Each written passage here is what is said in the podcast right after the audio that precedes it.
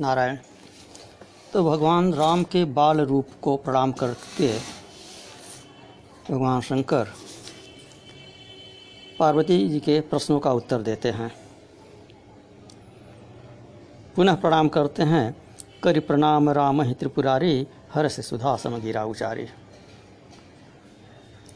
और धन्यवाद करते हैं भगवती पार्वती को।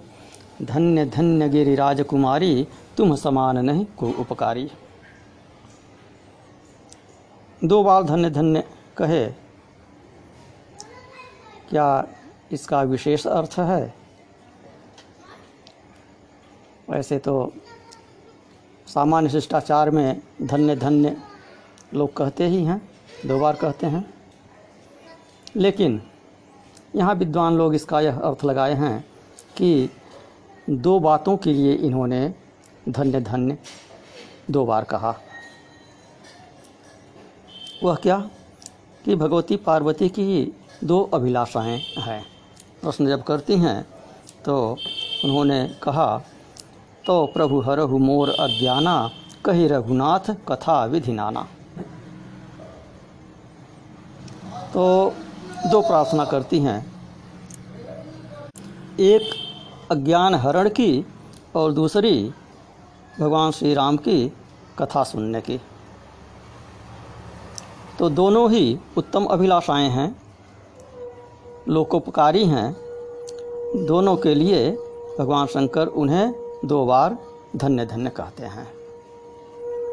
और फिर कहते हैं, तुम समान नहीं को उपकारी। कि तुम्हारे समान कोई उपकारी नहीं है। किसका उपकारी? लोकोपकारी, जगत का उपकारी।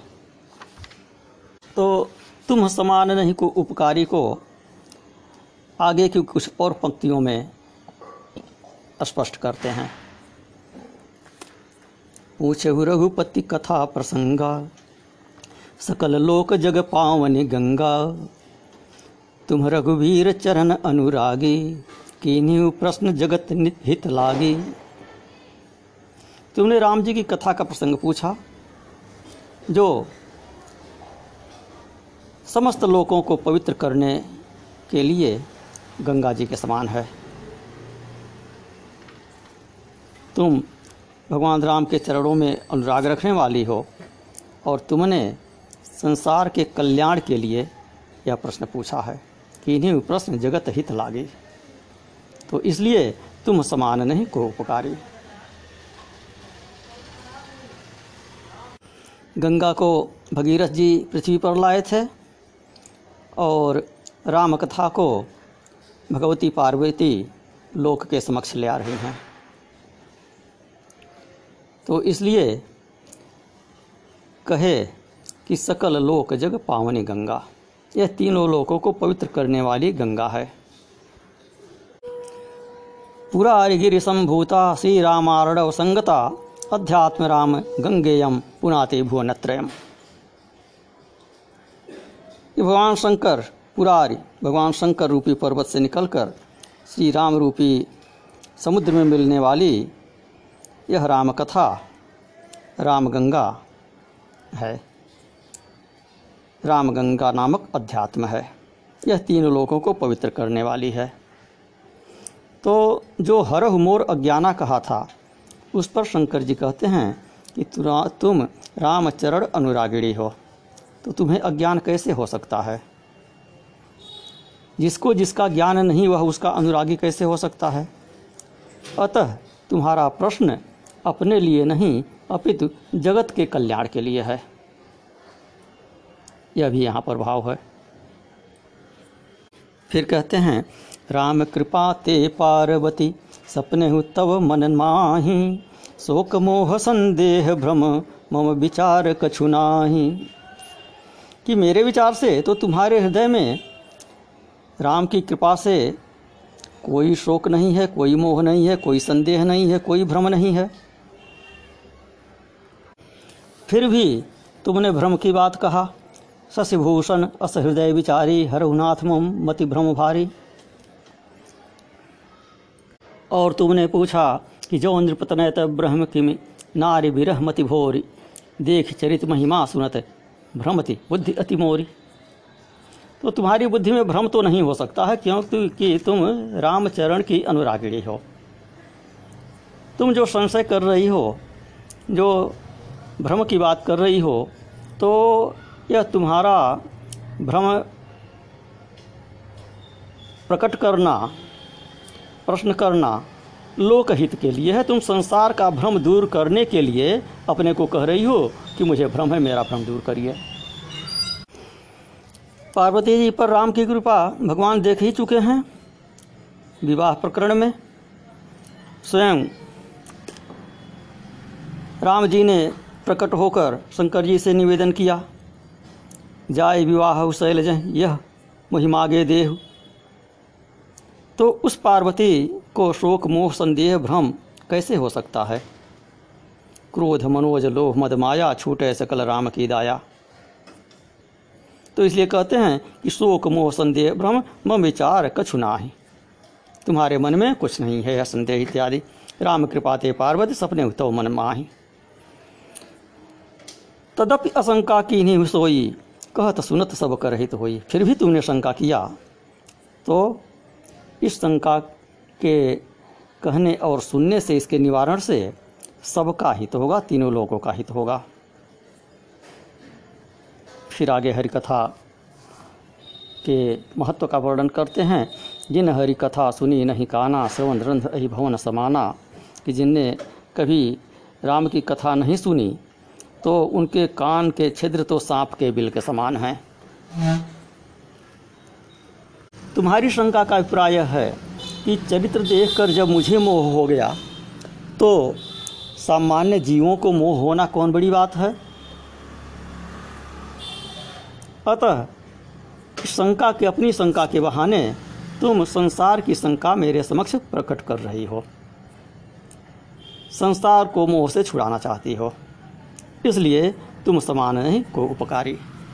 साधारण जीव का क्या कान है तो कुछ न कुछ सुनेगा ही। तो कान के छिद्र का स्वरूप बिल जैसा ही है। यदि राम कथा नहीं सुनेंगे तो काम कथा सुनेंगे। बिल में सर्प घुस जाएगा काम रूपी सर्प बिल में सुन जाए, घुस जाएगा। कान है तो कुछ न कुछ सुनेंगे ही। चाहे राम कथा सुने, चाहे काम कथा सुने। तो काम सर्प है। काम भुजंग डसत जब जाही, विषय निम्ब कटु लगत न ताही। सांप अपना बिल नहीं बनाता। जिस बिल में घुस जाता है, वही उसकी हो जाती है। तो इसी प्रकार, जब कान खाली रहेगा, राम की कथा नहीं सुनेंगे तो काम कथा इसमें घुस जाएगी।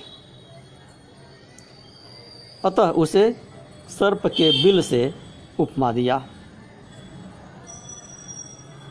काम कथा कानों के द्वारा हृदय में घुस जाती है।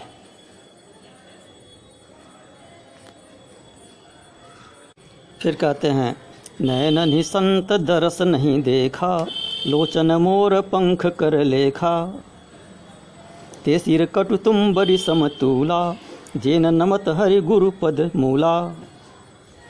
जिन्होंने अपनी आँखों से संतों के दर्शन नहीं किए, उनकी आँखें मोर पंख में बनी हुई आँखों की भांति हैं। और जिन्होंने गुरु और गोविंद के चरणों में सिर नहीं झुकाया, उनका सिर कड़वी तुम्बी के समान है। संत का लक्षण है उसको भगवान के चरणों को छोड़कर, न शरीर प्यारा है, न घर प्यारा है। तजिमम चरण सरोज प्रिय, जिन्ह कह गे देह न गे है। ऐसे भक्त भगवान को प्रिय होते हैं। तो राम प्रेम से ही संत का आदर है, और संत के आदर से ही राम में प्रेम होता है। जिसने कथा सुनी नहीं, वह संत के दर्शन के लिए नहीं जाएगा। और जिसने संत का दर्शन नहीं किया, वह राम कथा में रुचि नहीं लेगा। तो दोनों अन्योन्याश्रित हैं, दोनों का प्रयास साथ साथ होना चाहिए। संत भगवान की चल मूर्ति हैं। प्रसिद्ध है कि नारायण की दो प्रतिमाएँ, दो मूर्तियाँ कही गई हैं। एक अचल, जो मंदिर में प्रतिमाओं में रहती है, और दूसरी सचल, जो सन्यासी के रूप में भ्रमण करती है। तो संत के दर्शन से पाप दूर होता है, और मंदिर में प्राण प्रतिष्ठित प्रतिमा के दर्शन से भी पाप दूर होता है। संत दर्श जिम पातक टरई। तो जिसने हरि कथा नहीं सुनी, वह हरि को कैसे जानेगा? और जिसने हरि को नहीं जाना, वह गुरु को क्यों मानेगा? वैसे तो प्रश्न होता है कि हरि को जान लिया तो गुरु की क्या आवश्यकता है? गुरु ही तो हरि को बताएगा। किंतु, गुरु पहले है तो हरि के लिए ही है। जो भगवान को जानना चाहेगा, वह भगवान को जानने के लिए गुरु के पास जाएगा। थोड़ा जानता है, अधिक जानना चाहेगा, स्पष्ट जानना चाहेगा तो उस स्पष्टीकरण के लिए वह गुरु के पास जाएगा। बिल्कुल ही नहीं जानता है तो भी नहीं जाएगा। नास्तिक है, न गुरु को मानता है, न भगवान को मानता है, न जानता है, न मानता है तो वह क्यों जाएगा? लेकिन जो मानता है, किंतु जानता नहीं है, वह गुरु के पास जाता है। और जानता भी है तो आधा अधूरा जानता है, वह गुरु के पास जाता है। जिन हरि भगति हृदय नहीं आनी, जीवत सब जीवत सब समानते ही प्राणी। जो नहीं करे राम गुण गाना जी है सो दादुर जी है समाना। कहते हैं कि जो अपने हृदय में भगवान की भक्ति नहीं ले आए। वे प्राणी मुर्दे के समान ही जीते हुए भी मुर्दे के समान हैं। और जो जिहवा राम का गुणगान नहीं करती, वह जिहवा मेढक की जिहवा के समान है। तो मुर्दे के समान जीने का भाव यह है कि शरीर की बनावट ज्यों की त्यों बनी हुई है, किंतु वह है अमंगल रूप। निष्प्रयोजन है। हरि कथा श्रवण ही हरिभक्ति का कारण है। कथा श्रवण बिना हरिभक्ति उत्पन्न नहीं होती। और हरि भक्ति के बिना जीवन व्यर्थ है। तो ऐसा अज्ञानी, नास्तिक, जीवित ही मुर्दा है, पृथ्वी पर भार मात्र है। यह जो मनुष्य शरीर मिला है यह संसार सागर से पार करने का साधन है। संसार सागर को पार करने के लिए मिला हुआ है। समझ गए तो समझ गए, इसको माध्यम बनाकर पार कर लिए।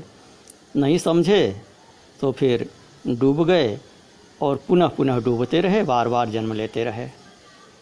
अभी तो मनुष्य का शरीर मिला है। अगली बार पता नहीं कौन सा शरीर मिलेगा। तो भगवान के गुणानुवाद से, भगवान के गुण का गान करने से भवसागर की अगाधता चली जाती है।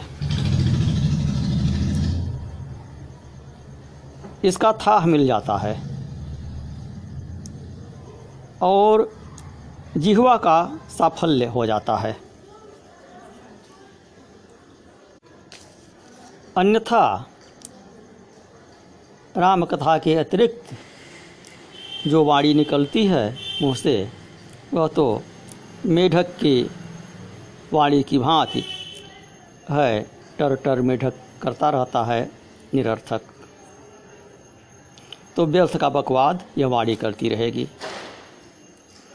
तो वाणी मनुष्य के लिए परमेश्वर की विशेष देन है। अगर वही व्यर्थ चली गई तो फिर मनुष्य मनुष्य नहीं रह गया। मनुष्य में, पशु में कोई अंतर नहीं रह गया। कुलिस कठोर, निठुर सोई छाती, सुन हरि चरित न जोहर खाती।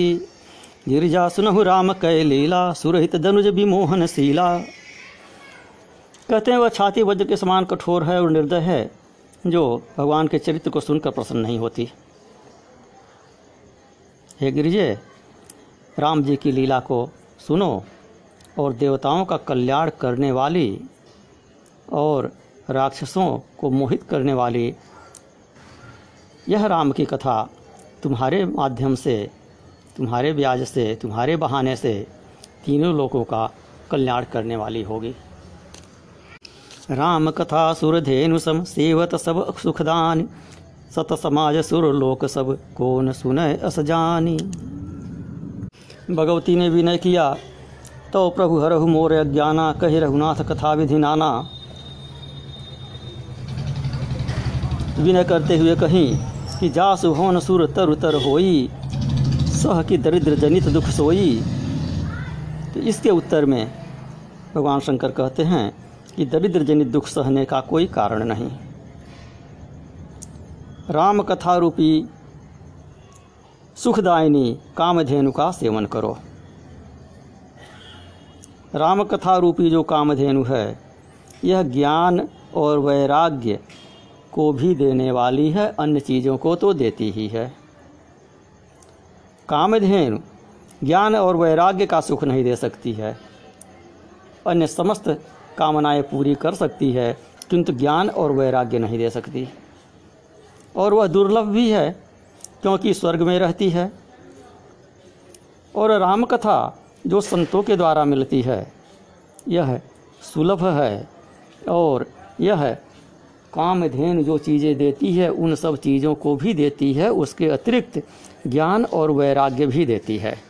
यह राम कथा यहीं संत समाज में रहती है और सब सुख देती है। राम कथा सुरधेनु सम सेवत, सब सुखदान। संत समाज सुरलोक सबको न सुने अस जान